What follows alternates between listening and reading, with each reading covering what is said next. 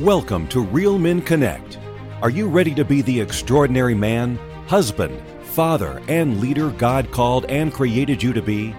Then get ready to receive wisdom and guidance from some of the country's most respected men of faith as you learn everything you need to know to go from good man to great man God's way. No judgment, no shame. Just real men with real challenges seeking real change. All for God's glory. Hello, mighty men of God, and welcome to the Real Men Connect podcast, where we help good men become great men God's way. I'm your host, Dr. Joe Martin, and every week we interview some of the nation's most respected and accomplishment of faith to find out what it really takes to become the kind of husband, father, and spiritual leader God called and created us to be.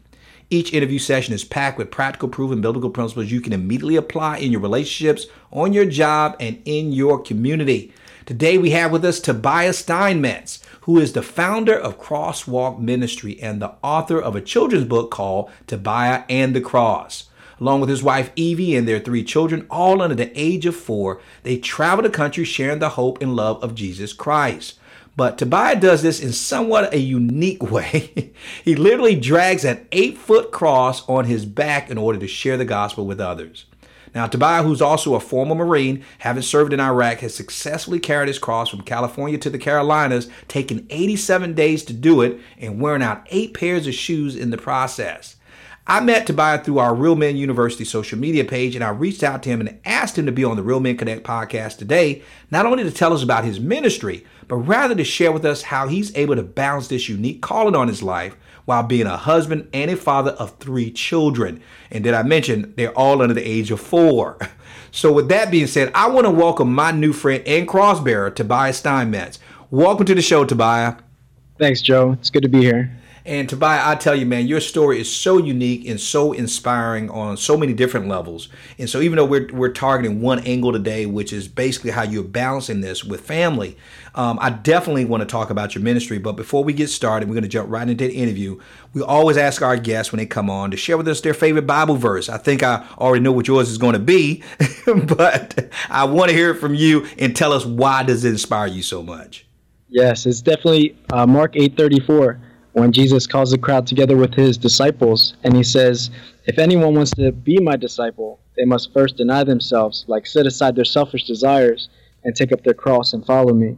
And ever since God's put on my heart to carry the cross, that verse comes up all the time, over and over again, and it really encouraged me to take up my cross daily. And I tell you, Tobiah, you're you're literally taking this to heart because you live this pretty much. This is every day of your life, pretty much. And we're all given that commission to do that, but you are walking in it every single day. And so, before we get into talking about the ministry and about your your beautiful family, um, let's let's start with your story on where you started in your family and before your ministry began. Could you tell us a bit about your background? Yes, sir. Well, um, I didn't grow up in the church. Uh, when I was about two years old, my family fell away from God. So I grew up not believing in God, not believing in Jesus, or reading my Bible. And I was always a good kid. You know, I did well in school. I was in student government, but uh, I began to mess up with relationships um, over and over again. You know, there was like this unspoken rule in my high school where once you dated for two or three months, that it was okay to have sex. And uh, I just messed up with relationships and uh, after high school, I joined the Marines, and again, I was a good Marine. I got promoted quickly, but I continued to mess up with relationships, and I basically became an alcoholic.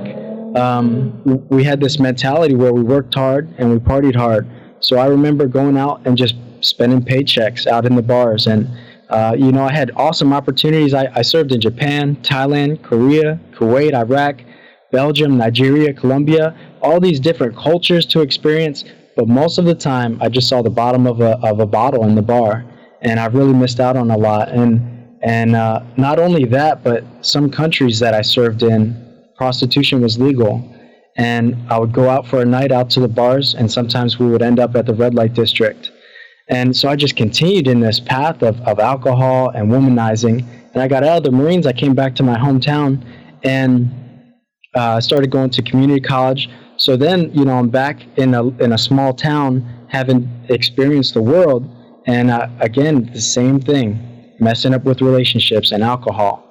And uh, a friend of mine, we were best friends since we were in diapers. Uh, he would call me up and just tell me, Jesus this, Jesus that. He got saved about a year before I got out. So he called me up, Jesus, Jesus, Jesus. And I remember thinking, man, I can't even talk to this guy anymore. If we hadn't grown up, you know, together, uh, I would just write him off. But he invited me to church probably 60 times, and uh, I always had an excuse. But finally, uh, I went to this service with him, and I remember so clearly. It was a, it was an evening uh, youth worship service in Philadelphia, and I went to this service with him. Uh, and I was always open to the Bible. I was interested in the history of it, and even though I wasn't a believer, I wanted a Christian family someday uh, because I believed in the, the morals uh, that were taught. So I remember specifically that open feeling and just being interested to, to know a little more. I went to the service and everyone had their hands lifted saying, Thank you, Jesus. Thank you, Lord. So I start doing the same thing, kind of going through the motions. And in that moment, I was baptized in the Holy Spirit and the power of God came upon me. And I remember just this warmth from head to toe and an extreme feeling of love and joy vibrating throughout my whole body. And in that moment, it was like a light switch being flipped where I knew without a doubt that God was real, that Jesus Christ had died for my sins, that the Bible was true.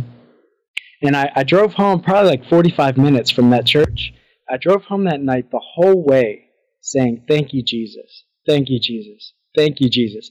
As God revealed his goodness and how much he loved me and had protected me over the years. And I got home that night. It was an evening service. So I got home that night and I read the Bible for like eight hours straight through the night. I just couldn't believe God's goodness and how I had been so blind before. And, uh, you know, when I was in the world, I was going club hopping. So I figured now I'm in the church, I go church hopping. So I go to early services at one church, later services at another, Bible studies, home groups. I couldn't get enough. And God was just so good and real. And, uh, you know, that's when I ended up at a discipleship school in South Carolina. And it was there that I was in prayer saying just normal prayer, you know, thank you, Lord, for my family, for my health. And out of nowhere, I pictured a map of America with a man carrying a cross across the country. And I knew in my heart that God was calling me to literally take up my cross and walk across America. Of course, I said, Lord, that's crazy. I don't know if I can do that. Plus, I was a student, so I was broke already. I had car payments, cell phone bill, car insurance. Um, but the tax return I got back that year was enough to pay my bills for the summer. I bought a one way ticket to California and then picked up my cross there. Wow. I, tell you, there's so many different elements to that story, Tobiah, that I, I, would love to touch on.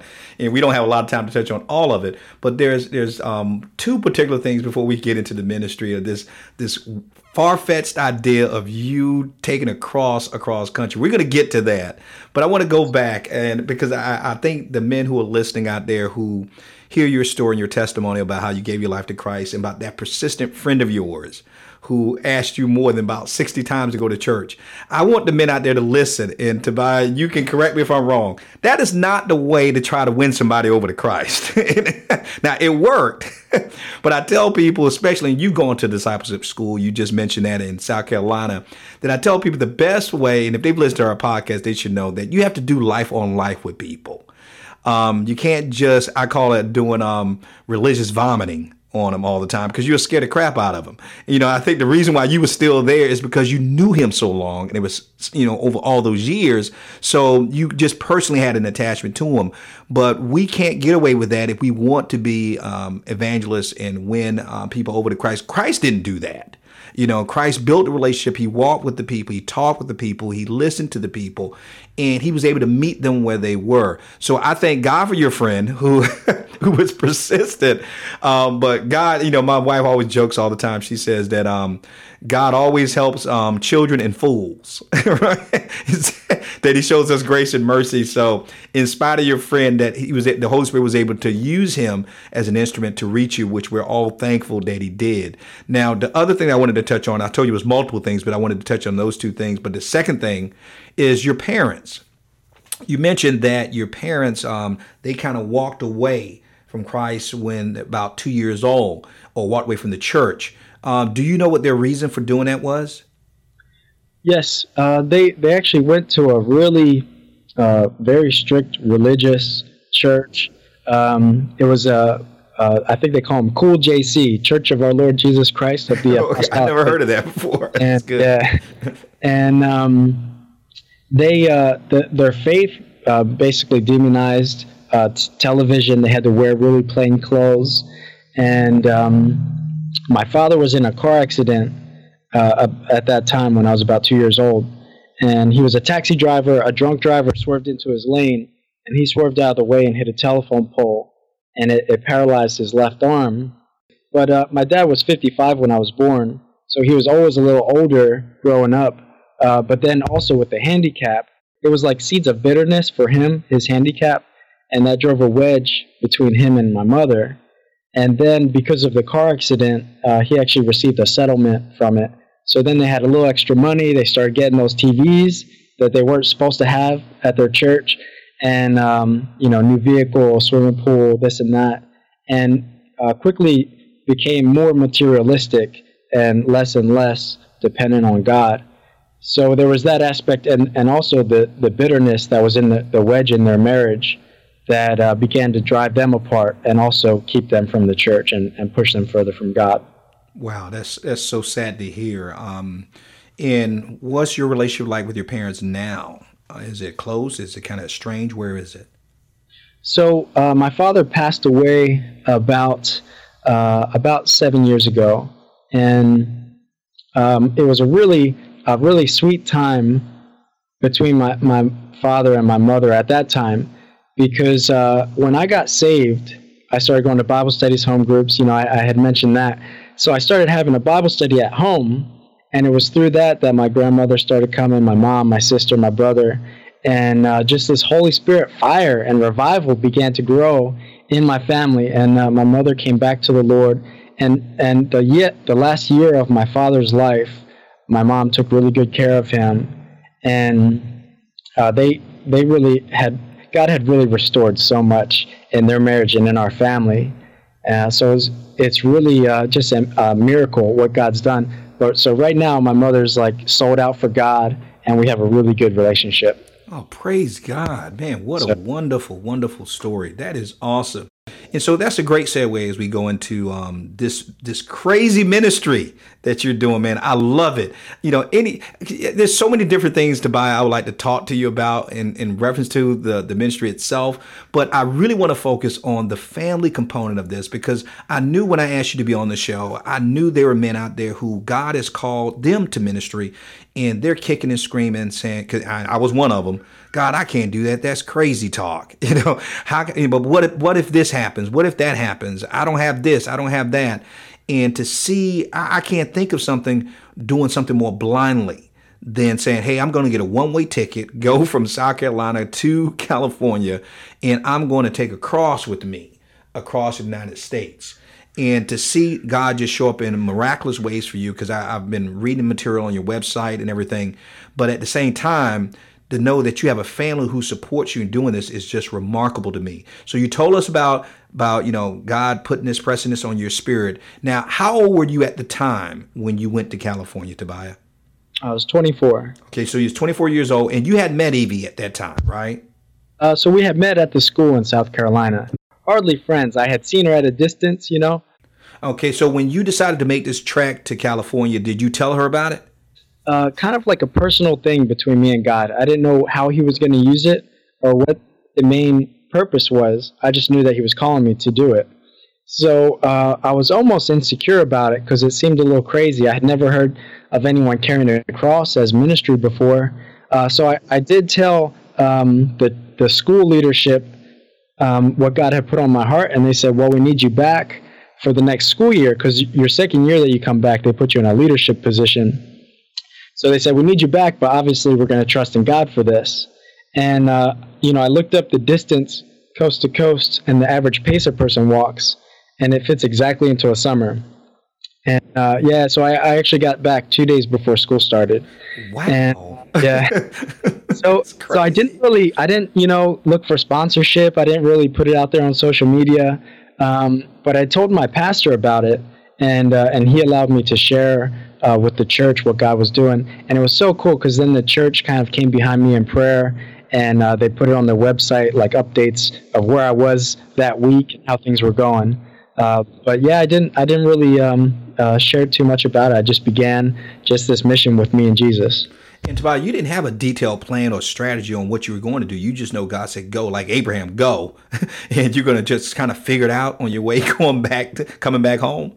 Yeah, it was just God had just really given me this faith because it, it wasn't my faith. He had just encouraged me in this, and wow, I, he, he gave me the Bible verses where he sent out the disciples. He said, Take no silver or gold or extra tunic or sandals. So when I started in California, again, I flew one way. That way, you know, there was no turning back. You know, I was all in.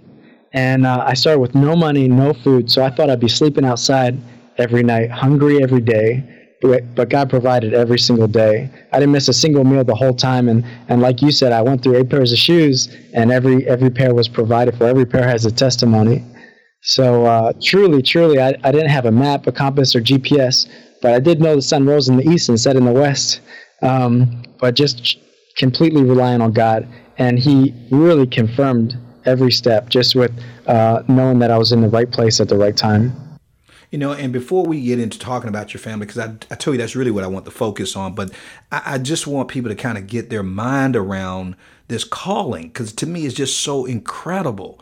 Um, when you receive this calling to go out there, I want you to, I know a lot of things could happen in 87 days uh, of you walking across the country. But give us some highlights of some of the most remarkable things that's touched your heart and your spirit that you say, man, I will never forget this as long as I live.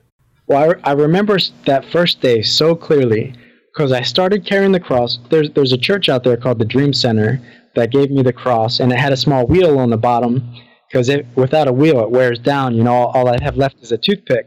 So, so they gave me the cross, and, and I started walking, and immediately I started thinking, man, this is stupid. People just you're crazy. This How long in the difference. trip did you start thinking that? Man, like instantly. So I, am walking. I'm like, what did I get myself into? And wow. just as I'm thinking that, a car pulls over, and this woman walks up to me, tears streaming down her face. And she comes up and she says, I've just been having the worst week of my life. This and that's going on. And she said, I was just now driving. She said, I'd never even been on this road before. For some reason, just came out for a joyride to get out of the house. And she said, I was in my car crying out to God, saying, Lord, if you're real, please give me a sign. And just as she said that, she passed me dressed in a disciple's robe, carrying the cross for Christ.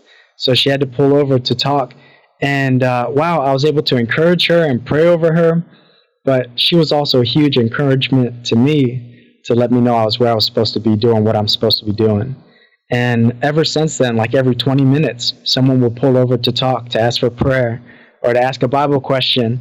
And I, I, remember it was around lunchtime and my stomach was growling. I just said, Lord, I'm really trusting you to provide here. And just after that, someone handed me a bag of Arby's and blessed me with lunch. So uh, then it's the end of the day, the sun's going down, and I had a CamelBak to, to store water, and there was a little pouch that I had a poncho that I could wear when it rains. And the plan was I could set the cross up by the woods and put the poncho over it to make a tent. So I'm looking at the tree line as the sun's going down, uh, looking for a place to set up camp. And these two guys pull over and they they they interview me to take uh, to their youth church that night. And as I'm talking with them, answering their questions, they say, "Well, hey, would you like to just come to the youth service with us?" So I say, "Yeah, let's do it." And I put the cross like sticking out of the passenger side window of their car, and we buzz over to their service. They introduce me to the pastor, and he says, "Well, hey, would you like to take the message for tonight? And pastors don't just give the pulpit up to you know strangers off the street. So, uh, but I, I share with the church and just a, an awesome message that God put on my heart. And we all go out to dinner afterwards. They bless me with dinner, and one of the parents of the youth say, "Hey, where are you staying tonight? Can we bless you with a hotel room?" So I, I just I, I say all that because I remember that night laying in the hotel room bed, reflecting on the day, on God's goodness, the divine appointments that he set up, the connections, the encouragement, the prayer, the provision over and over again. And I and I told God, if I didn't talk to anyone all the way back to South Carolina, it would all be worth it just from that one day because it was so amazing, so incredible. Um, but every day was like that. Every day was awesome opportunities and divine appointments and God's provision over and over again.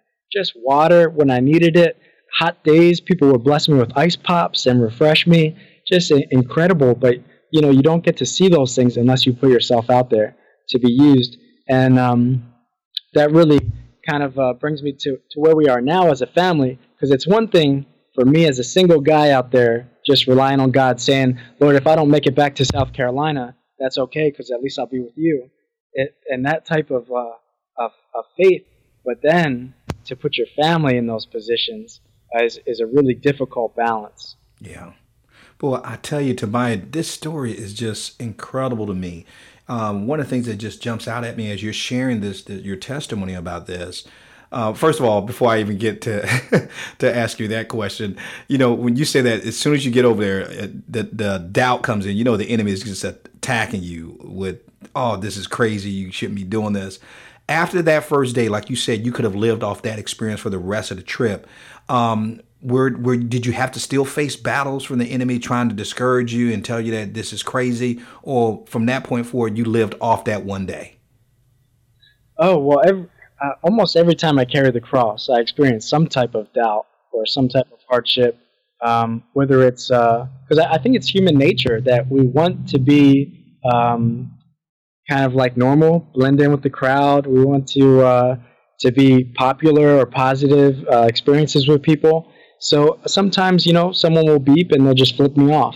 You know, a lot of times people beep and they'll say, "Hey, God bless you," you know, praise the Lord. So they'll beep and I'll look over and here they're flipping me off, and uh, it can be a discouragement. But uh, I just realize that um, you know we need need to live God's blessing, you know, to please the Lord and not to please man. Um, yeah, so that's that's a continual thing. I still battle with: uh, is this the best way that I can share Jesus? Is this really what I'm called to do? And when I, whenever I'm struggling with that, God will still confirm and uh, and give me those divine appointments that really encourage me through that. You know, I want to ask you this question here in your words because to me it seems kind of obvious um, that this has blessed you personally in your walk. Because a lot of times when we're called to ministry, you know, we say, wow, God wants me to be a blessing to people this way. And with you sharing the gospel, talking to people about what the cross represents and why you're doing this, and hoping that, like that lady who got that sign from you when she says she's praying. But at the same time, as we're blessing people, we realize when we get into ministry and we walk fully into it, that God also is blessing us. So I want to hear in your words, Tobiah, what has this done for your faith?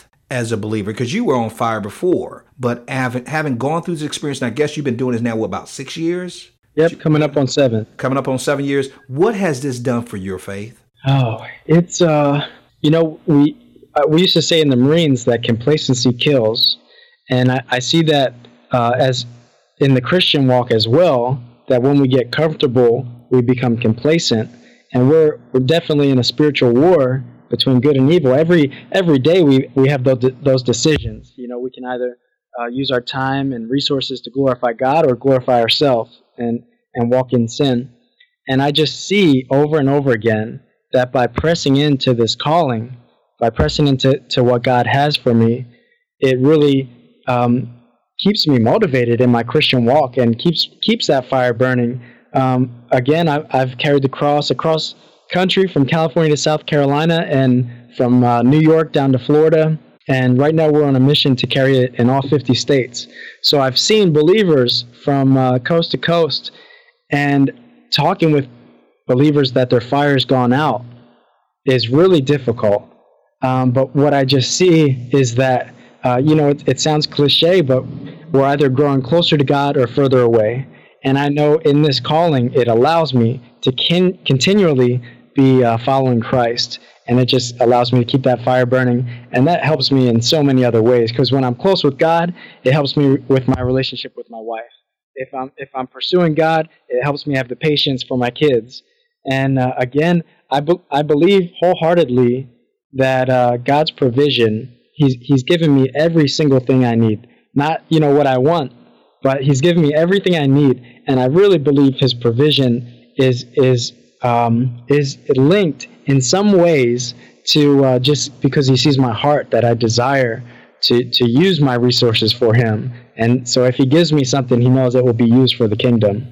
Praise God, man. Tobiah, you're such an inspiration um, to me and anybody who's listening to this because you're right. We do get into that, that point where sometimes our faith goes dry or you know and we get complacent and but we need those general reminders and i think you know literally every time you pick up that cross you're reminded of how close you can be to him and you know I, we had a show um, I don't know if you got a chance to listen to it by Dave Hickman, who wrote a book called Closer um, Than Close. And he says, We're as close to Christ as we want to be. So. As we want to be. He's because he is in us. And so it is a deliberate choice. But now let's transition because poor Evie. Yo, yeah. I say that tongue in cheek because she's blessed to have a husband like you.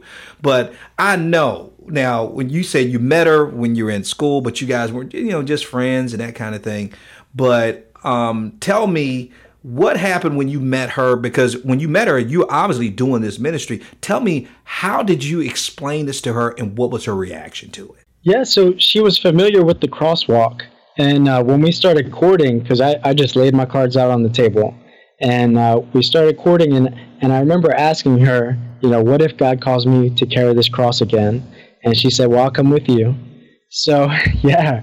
So that was like the check in the box you know confirmation uh, for me. But uh, everything about our relationship, I tried to approach prayerfully. Wow, God just really blessed me with an amazing wife. But uh, to to kind of show the flip side of that coin, there there was a difficult day where she really felt stretched, and I and I remember her saying something along the lines like, "Oh, I don't know if we can continue uh, doing ministry like this."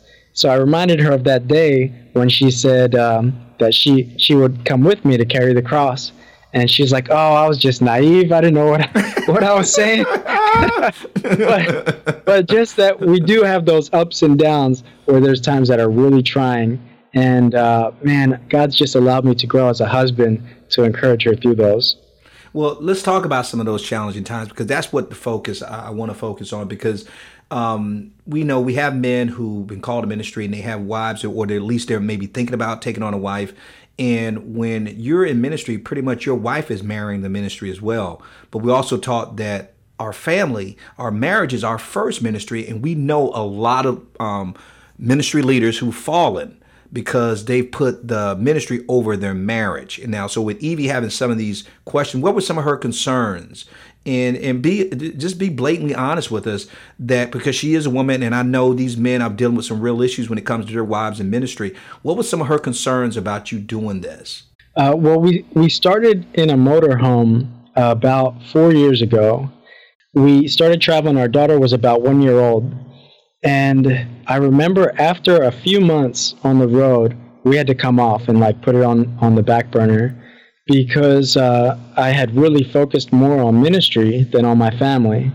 I, I could talk your ear off about, about how that happened, but I guess just in the moments, I just thought that um, pursuing God would also like bless my marriage and that things would just come together. But it was through that season um, where I was out uh, pursuing God, pursuing ministry, and at the time there was another uh, friend of mine that was out carrying the cross too and uh, he was just with us for a short season. So I think I had this mentality. Well, since he's only with us a short season, let me really pour into him while we have him, and then I, afterwards I can focus on my wife. Uh, but a, a, big lesson for me is that you can't just play catch up. It has to be in the moment, finding finding balance uh, in the moment, the day to day. So I see that now uh, with my with my wife and also with my children, just in the day to day and we found this balance where I try to read how my wife is doing. We'll just ask each other, "How are your tanks? You know, your love tanks, your spiritual tanks. How are you feeling physically?" And based off of that response, I'll know how much uh, uh, ministry I can do, and and just based off of reading my kids, you know, if they're really clingy or if they're whiny, what's going on, I, I can try and read them, and then depend uh, to to base my schedule off of that. Right, right. Now, um, did Evie ever question um, because really you there is no plan, but did she ever say, "Well, Tobiah, come on, man, what what, what are we hoping to accomplish with this ministry? What's the end game on this?" Did she ever ask you about that? What the end goal is going to be on this? Yes, sir. We we do have that discussion discussion, and it's pretty open. So it's something that that revolves and comes up often. And it's just a woman's nature that she is a, a really she's so loving and she's got that nesting instinct you know, now that we have three kids under the age of four. Oh boy. Um, yeah, she she just has this this mama bear instinct where she wants to have a safe environment for them, and um, that brings up so many other uh, aspects as well because our, our daughter does have uh, uh, is a little behind with her speech, and uh, that's a really big frustration. But it's it's multiplied because we want to do homeschooling while we're on the road, and she doesn't have a lot of consistencies while we're on the road. Uh, so it's a big frustration for her, and a, a lot of mind games stem from that because she feels if we were planted and we were more secure, then she could have a speech therapist and, and have a consistent school and see um, you know the same friends more often. So it's it's all a really big game of, of balancing and now because my daughter has that, uh, we feel like she's a little behind with speech. So I kind of pick up the slack every night. I'm just spending an hour hour with her, going over sounds and different words. And I guess that's that's one example of, of just how I can um, kind of find a balance and pull back a little bit. Maybe an, an hour I could be doing something else, but devoting it to my daughter instead. And see, we know that also you say a woman's nature is about the nesting, but also we know as men that women have this this real need for security. That's why, you know, God has made us man for a reason and they long for security. And I would think with, you know, you guys are talking about not having a steady a steady paycheck. Um, there's expenses that come up. Um, the kids may get sick and um, health care. How do you guys deal with those type of issues with a ministry like this that's so mobile? Oh, it's it's so different that it's hard to give an answer. But I just I just know over and over again that God provides. Times that our refrigerator was empty, we're like on our last diapers, and um, and God would just provide. I remember um, connecting with a church in Auburn, New Hampshire, and we had just run out of groceries, and we didn't tell anyone, but we're praying about it. And the pastor said, "Well, hey, we have this pan- this food pantry at our church. We'd love to bless you guys." So I go in there, and he's like loading me up with all this food, like steaks and stuff too. He's loading me up with all this food, and I remember telling him, "Pastor, I have a small refrigerator in this camper. we got small cupboards, but he just loaded us up and and stocked all of our cupboards and our fridge." And it's moments like that over and over again that build our confidence, our faith in knowing God's provision. Um, but there's there's another aspect then to security. It's it's really um, uh, with the discussion with my wife. I had always just seen security as financial security that things are provided for. So so we've had those things provided for, and I thought then she would be good. You know, checking the box. She's feeling secure. Um, but then there's that, that also that also the aspects of of spiritual security and relational security. And uh, if I'm if I'm really focused on ministry, then she can uh, feel like she's a little behind with spiritual security. Or I, am sure a lot of the listeners are familiar with the love languages, and uh, my wife is uh, quality time and and words of affirmation, and I'm really not words of affirmation, but I, but I've just learned like just to spend that time um, listening to her, really listening. Obviously, not not trying to fix anything, but just listening to feelings, emotions, struggles, where she's at, and just by listening to her, it will build a, a security, like a relational security. And I've learned that um, when she's feeling her tanks are full with relational security, then uh, it allows me to be more free with my time and and um, you know what God's calling me to do. Uh, and, I, and I tell you, um, you, I'm glad you brought up that there's different levels of security too for a woman because she's there's layers to her. She's a complicated human being, um, I, I, and I tell you, it's got to be times when you you say how God is miraculously provided, and when you mention about your refrigerator being full to capacity, say, "Hey, we can only handle so much food." It just reminds me of the, of the verse about how God said, "I will pour out the blessings that you won't have room to contain." Um, there's got to be many nights or many times that you guys just just probably shed a lot of tears over watching God just miraculously provide for you. Is that true? Yes, 100%. And his provision, oh, it's so on time. It's so good. Uh, most recently, about a year ago, we bought a motorhome with like all of our savings. And uh, just about four months ago, the engine blew and it was a com- complete loss. Um, the motorhome was a little older with a lot of problems. So when the engine blew, the price of the engine replacement is about the price of the whole motorhome. Yeah, so it's a it's a complete loss. And um, we were praying, Lord, is this like a, a closed door for us? Um, maybe for a new season of life, or um, is there something else going on? So we're praying about it, and the next day, someone blessed us with three thousand dollars, and and with the with the gift, they said this is for your next motorhome, and uh, we do receive some donations, but they're usually a little smaller, and um, and we never like solicit donations. So to receive that gift, the biggest gift that we've ever received, with a note that says this is for your next motorhome, was complete confirmation for us. And a big for my wife especially um, a big confirmation. And it just clicked for her like okay god you know i have a peace about this to continue this mission and we found a motorhome in louisiana another uh, a friend of ours that's a, a ministry family uh, put their motorhome up for sale because they're transitioning um, they travel to set up tent meetings and they're getting a box truck instead so they had a motorhome for $14000 and when I contacted him, I said, "Hey, we have three thousand dollars. Can we just make some payments?" Um, he said, "I'll drop the price to ten thousand for you." And within that week, ten thousand dollars came in to our ministry. Just incredible. I, I really felt like uh, the end of that movie, It's a Wonderful Life, when, when, everyone's coming to support George Bailey, the community's coming together. Um, because there's there's so many people that, that I've met over this last seven years that they've said just seeing me with the cross that the Holy Spirit ignited something in their heart. And they'll always ask me, man, if you need anything, let me know. But really, we've never we've never needed anything to like you know to to mention to them. So when they heard that uh, our motorhome had bl- the engine had blown, they were quick to uh, to to support us. And it was just one of those moments where you just sit back and um, just rejoice in God's provision and the goodness and, and the unity of the church. Um, I'm just still blown away at, um, at, at the heart of the church and how God used them to, to meet that need. You know, what seems so amazing to me, Tobiah, also is how God works. Not you know one of my wife's friends she says that when it comes to god there's layers to this. There's layers to this that we don't see.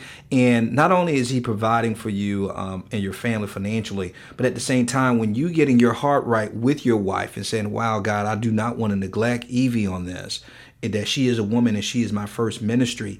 At the same time, he's providing and also blessing her to see this to see that no, you are you and him are one for a reason.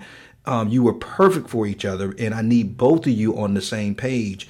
And so, man, I got to tell you, and I'll make a confession to you, Tobiah. You know, we do a lot of episodes, and I always have certain ones that I consider my favorite, and not because they're so great, but because that's one I need to constantly listen to to remind myself of what God has called me to do and to stay focused on it. And I got to tell you, this episode is going to be one of those episodes that no matter when I start whining like a little girl, you know, I'm going to go back and listen to this because it is so inspiring, so inspiring.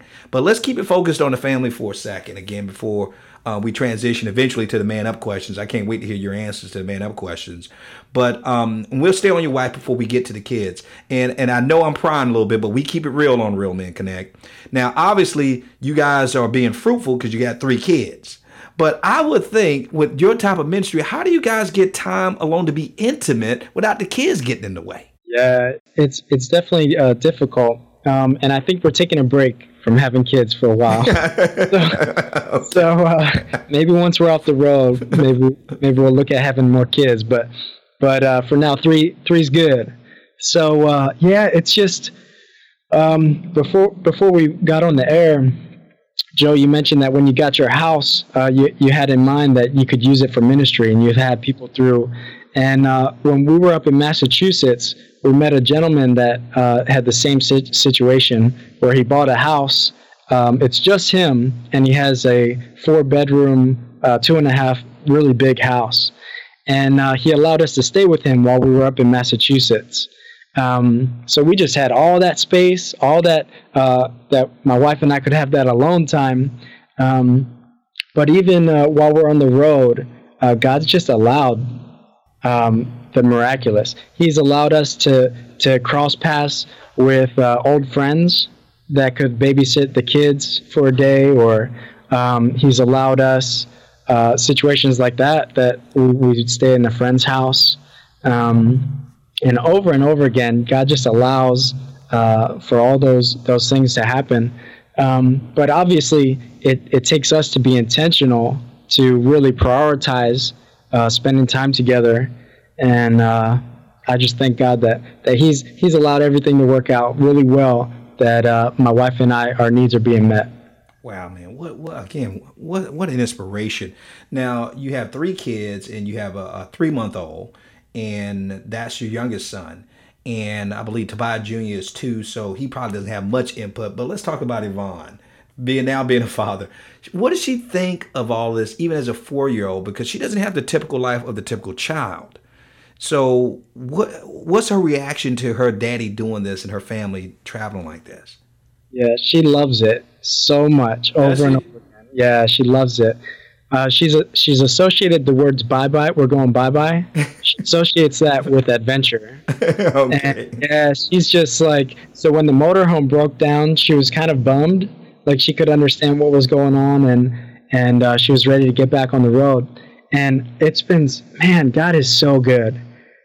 Times that I go out with for ministry, um, I'll drop the the family off at a museum, and uh, and then I'll go out with the cross, and then like meet them back at the museum later, or uh, you know we'll we'll go out to a beach, and uh, my my wife will go with the kids to the beach, or we'll spend some time there together or whatever, and I'll go out with the cross, and then when she's done at the beach, she'll come and pick me up.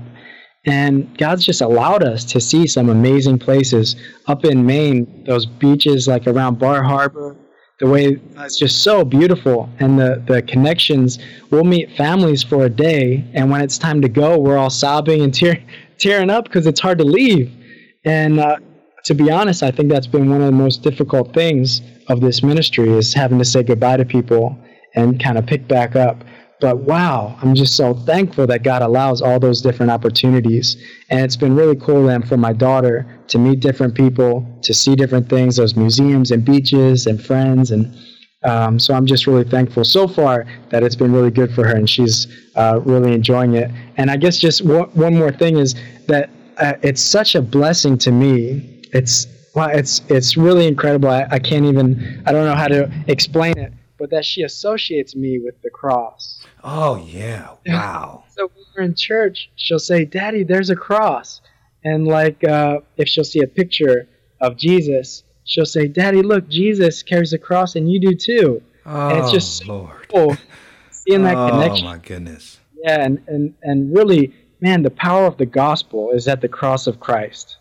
And uh, man, if we can lay down our burdens at His cross that God's faithful to to, to take our burdens. And uh, so it's really been um, a really cool. I know I'm talking your ear off, but I love that. Man, aspect. you are blessing. You are blessing my socks off, man. I, I, I, love that aspect of carrying the cross. Because then people come up to me to initiate conversation, and it's not me, you know, trying to push my agenda or someone or just because if if I just go up to someone and say, "Hey, let me tell you about Jesus," they'll say, "Oh, I know about Jesus. No thanks." But when they come up to me with a, a question about the cross, and across all uh, ages and, and genders and um, races, ethnicities, when someone sees the cross, they just say, "Man, I have to ask, why why are you carrying a cross?" Then I, I, it's I just have their ear to, to be able to talk uh, talk it off about the goodness of God, His provision, and the gospel simple that God loves us. We blew it, but by his grace, Jesus came and died on the cross for our sins. Mm-hmm.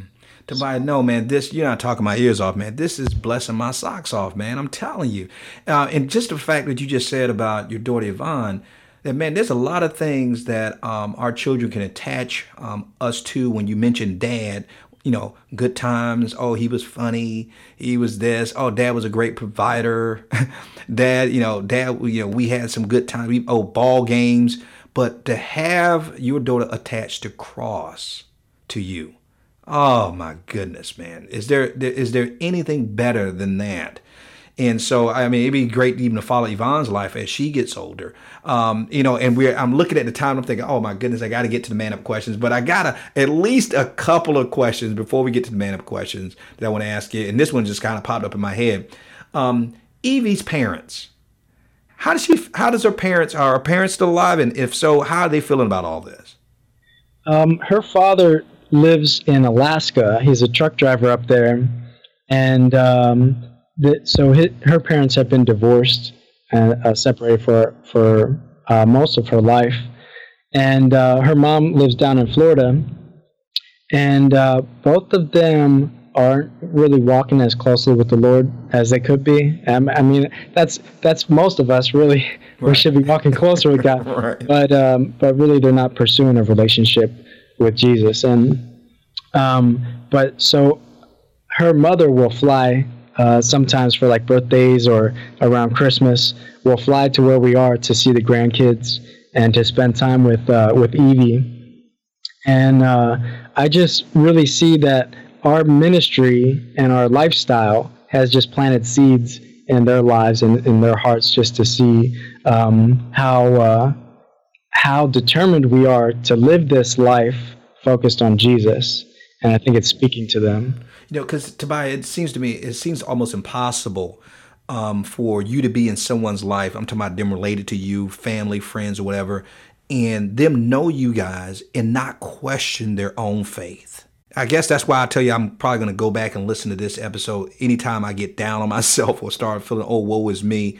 Because your faith, even though you're not trying to to condemn anybody and you're not trying to to bring anybody under um, scrutiny with their faith, but as you follow Christ, it's and then people see that as your example, they have to question their faith and how committed, how determined and dedicated, how close do they want to be the Christ? And so that's why I was asking that question because I don't see how it's it seems I don't see how it's possible for you not to affect the people around you with your faith, even if you're not pushing it down their throats. It, it has to impact them in some way. Yes, sir. That sounds exactly like a note that a, a friend of mine wrote I met him in Ruston, Louisiana, and uh, he had just been reading the book Crazy Love mm-hmm. with his church uh, by Francis Chan. Right, right. And um, there's a part in that book it talks about lukewarm Christians and like what does it look in your look what does it look like in your life for you to get, be completely sold out and to follow Jesus. And when he saw me with the cross, it really brought back some of what Chan had said about that and uh, he asked his friends then, it was like a Facebook post. He asked his friends, you know, what does it look like in your life to be completely sold out for Jesus? And what an encouragement that it's stirring up those questions in people's hearts and in their communities. What does it look like for you to be sold out for Jesus? And it's it's difficult for us in America because we have it so good. Mm-hmm. We're so blessed as a country that even our poorest um, have it better than a lot of people in other countries. Um, so uh, it, it's easy for what we have, how we're blessed in America, it's easy for that to kind of distract us from God and what our mission should be. Yeah, yeah, yeah. And, and I'm glad that you share that um, with us. And I have one more question for you before we, we dive into the man up questions, Tobiah. And it's basically is since you have such a unique ministry and we've now heard your story and some of the things you've um, had to endure with your family, the blessings that's come out of it, the challenges and everything, what advice would you give men who are struggling to to balance uh, family life and ministry based on your experience now? What would you share with us? Yeah, it's it's completely uh, trying to read your wife and your family. That's been so important for me um, to really focus on them, to listen to them, to really hear the heart of the matter. And uh, you had mentioned before about layers with our wives. It's really like taking the time to go through those layers to see what's really the root of the problem. Because, you know, to be honest, sometimes it's ironic how unrelated the issue is to like to to our current argument. You know, we'll kind of get down to it, and it's something totally unrelated. But uh, because we didn't deal with it, it just got covered up over time, and, and that's why those layers are there. Um, so the same thing with my kids. It's really just to read them where they're at, and um, so it's hard for me to give a give an exact answer for the other men out there, but just to really focus in and see where they're at. And if you know there's a need, don't overlook it and say, "Oh, I'll get to it eventually," because it's easy for us as men. It's easy for us to be passive and um, complacent and uh, to procrastinate about those things. But just really clear your schedule if you can and focus then on your wife and kids. Because if you do that at the in the moment, then it will allow you, you know, more time to to schedule in what you what you feel you need to. You know, and Tobiah, what I'm hearing you saying, basically, and to summarize it, um, you're saying be one, be present, um, be intentional, and be active you know, don't take the passive role. And I think that's great advice for us as men. And so now we're getting close and short on time Tobiah, but now it's time for our infamous man up questions. And you know about them because you've been in Real Men University. These are just five quick questions, starting with the letters M A N U P, and they require your fearless honesty, which you won't have a problem with at all. So the question is to buy, are you ready? Yes, sir, I'm ready. And we'll get started with those questions right after this short break. If you're like most men in our audience, you're committed to becoming the man, husband, father, and leader God called and created you to be. But the truth of the matter is, you struggle with either finding the time or knowing where to start. That's exactly why I created the Real Men Spiritual Leader Blueprint to give you a step by step, easy to follow guide to spiritually leading your family, even if you're a new believer. Now, you can't buy the Real Men Spiritual Leader Blueprint, but you can get it for free by signing up for our free e newsletter. By signing up, you will be notified anytime fresh content is added to my site, so you don't always have to visit my blog to stay up to date on the latest information. Now, to get your free copy of the Real Men Spiritual Leader Blueprint, just visit realmenconnect.com and simply enter your name and email address on the form on the page. So, if you're tired of trying to figure it all out and fit it all in as the spiritual leader, provider, and protector of your family, don't miss your chance to discover how to be the man God called and created you to be. Sign up today at realmenconnect.com.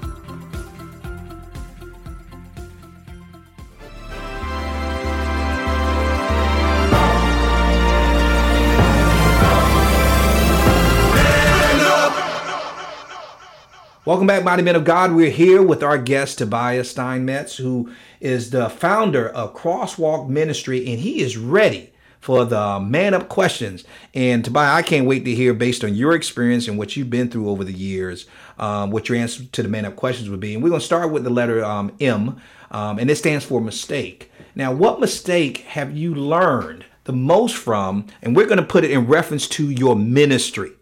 Not you as a person, as a man, but as in this ministry now with your family. What mistake did you learn the most from as a man in ministry? Well, I've I've really learned so much about my wife. And because we're just a, a family team uh, doing ministry, a lot of churches will have, um, you know, office staff or maybe um, executive pastor, associate pastor. But for us out there doing ministry, like my family is my support team, you know, and we're just working together. So, so I know if, if I'm not loving my wife the way that she needs to be loved, by spending quality time with her, listening to her, having those good conversations, and uh, really encouraging her, then that's my that's my staff, you know, yeah.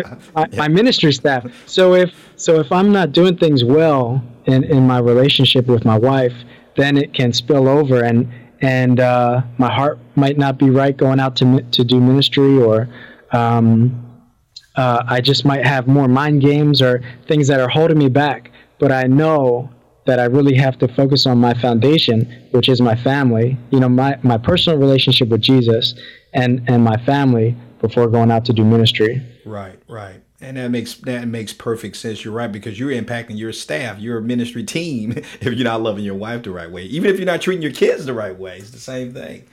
Now I'll, let's go with the A in attitude, and I'm going to ask it from a different perspective um, like I said before, that men have been, you know, God has pressed in their spirit that they should go into ministry.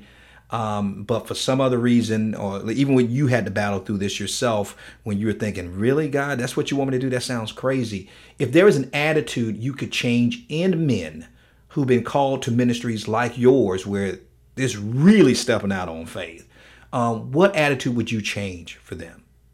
Oh, it's just a, an attitude where, you know, it's God's will, not ours. God's will, not ours. And and I remember uh, the first time I heard God's voice um, it was calling me to pray for a woman in a wheelchair. Um, I was only saved like a week, and God put on my heart, pray for that woman. And I kind of talked myself out of it, and uh, I just kept hearing God, pray for her, pray for her. And eventually I was like, okay, Lord. And I turned to pray for her, and she was gone. And I just felt in my heart that that God had really called me to pray for her, and He was going to do a miracle through that. And I felt that I missed it. And I remember there saying, like, Lord, I'm so sorry I missed it. If I hear your voice, I, I Lord, I want to jump on it. I want to pursue whatever you're calling me to do. And it's kind of like that promise to God back then that's kind of kept me going to where I hear his voice. Like, I want to pursue it. I want to, to see the kingdom of God here on earth. And uh, just by, by being his hands and feet, we can see that. So it's just an, an attitude of kind of like setting aside what, what I want to do and really trying to listen to God's still small voice and to jump on it and pursue that. And I guess also another aspect is that, man, some people just think that as Christians we have these boring, quiet, lonely lives. We're quiet church mice, you know, and and but man, there's um, there's a book called Wild at Heart but it kind of focuses on that like the, the, the adventure that we can have as christian men. So I, I, guess to talk about attitude like that too is just to pursue christian adventure and and uh, the life that god has called us to. So follow god's will and just go for it. Yeah john eldredge's book is so awesome and i recommend every man read that book because it would challenge your manhood. So i'm glad you mentioned that as well. Now i can't wait to hear the answer to this next question which the n stands for next is what's the next big thing you would attempt to do for god Tobiah if you couldn't fail Oh, I, I love that idea of not, you know, that you can't fail. Because, um, wow, I would just uh, shoot for the skies, you know, uh, some, some huge, uh, I, I love the concerts where they, they bring together um, believers from all different denominations and churches and, and just to really blur the lines be- between denominations to glorify God. And I, I, would love to host something like that, um, like continually. Um, but I guess as a more practical thing, the next step uh, that I would love to do in ministry is to team up with like another family, to team up with another minister or or a couple. And um, I have a friend that uh, he has a ministry of um, media and filming, and I would love to team up with him to do some some types of uh, videos because a lot of times I have these awesome, amazing God encounters and really truly see some some miracles out on the streets, but it's like in the moment it's hard to capture it. So I, I really wish I could capture it really to show more people um, what God's doing today because God's the same today as He was in the Old Testament. He's a God of miracles and He's He's a God of just of goodness and and I just want to share that with more people. Uh, you know, a lot of times I say I feel like Johnny Appleseed throwing out spiritual seeds. yeah. You know, but being on a podcast like yours or on a news station or whatever, it's like throwing out buckets of seeds. And uh, however we can plant more seeds of Jesus, I'm all for it. Wow. You know, and I would love to see something like that documented because I mean, I mean that'd be like that's must see TV if you're a Christian to see to see street gospel. You know, to see how it's impacted people on that level on the at the grassroots level. Now, the U represents understand, and I want you to think about when you first started in the ministry doing this. What didn't you? What was the one thing you didn't understand about being a man when you started this ministry, but you understand better now after you've been in it for now for going on seven years? Well, you know, we talked earlier about uh, security for a woman, um, and I had just had this understanding that uh, security was like uh, that I could kind of compartmentalize it. As long as I had this amount in our bank account, or as long as I spent this amount of time with her, or did this or that, then she could have the security and, and she would be fine. But I, I quickly realized that it's not that easy, that it's kind of fluid and it depends on different things. And uh, so, man, that's like, uh, again, my ultimate priority is my relationship with Jesus. But in my relationship with my wife, I really have to read her and talk to her to get down to these issues. And it's so funny because I know I'm not supposed to try to solve a problem. You know, I know I just need to listen, but for some reason, still in the moment, I just uh, I want to try and solve it or whatever. And uh, so I'm still learning that really how to listen to her, listen to the root of the problem, the layers on, upon layers, and really uh, be able to love her through our communication. Well, welcome to the club, Tobiah. We're all in that boat together, man. Because it, it, I don't know if it's just in our nature that we, as men, want to solve problems, but sometimes we, I tell people, we have to um, sit, not solve. And it is one of the toughest things. And I, will tell you, even now as an older man, I found that it doesn't get any easier, but you do get better at it. So um, I'm praying for you in that area. But um, that's good. Now, here's the last question. And the last letter is P for problem. And as a, man, a mighty man of God, which you are, uh, what problem do you still struggle with as a man in ministry today? Yeah, so so ministry is difficult. You know, we we had mentioned earlier, even even today, that I still have doubts when I get out there with the cross.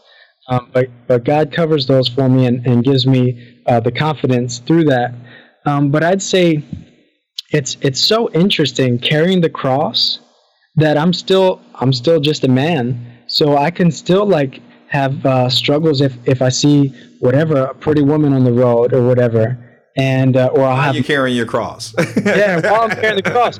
So I just it's just a, an interesting aspect that I'm still dealing with the flesh, and uh, I love that in those opportunities we can use temptation to praise God because either either we're gonna well what I've realized is that sin exchanges bad in place of something good because we can either be uh, glorifying God or we can use it to glorify ourselves.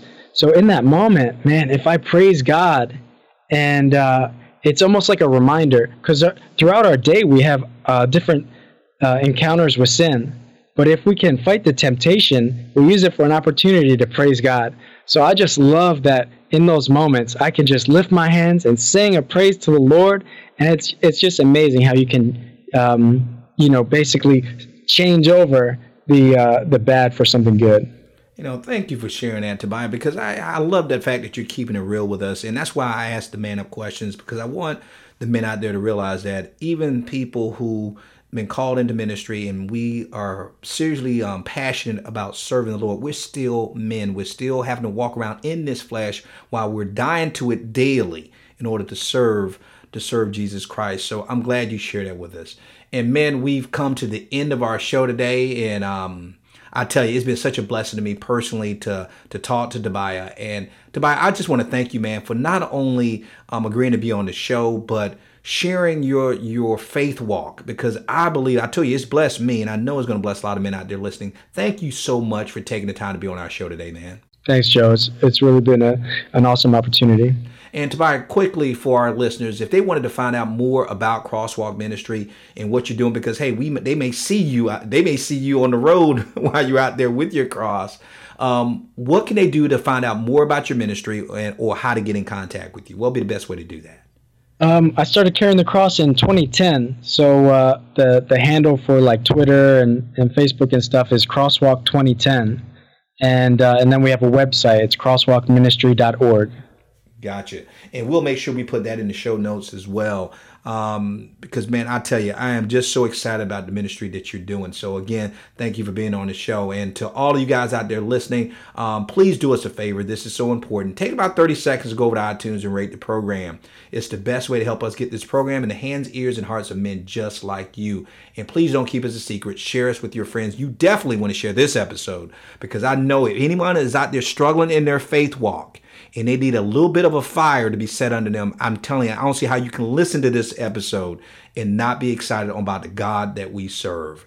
And so until next time, I'm Joe Martin, your man builder with RealMenConnect.com, reminding you that we are males by birth, but we are men by choice. So each and every day, choose to be the man that God called and created us to be, because a male is a terrible thing to waste. So until next time, stay strong, stay blessed, and as always, stay in God's grip.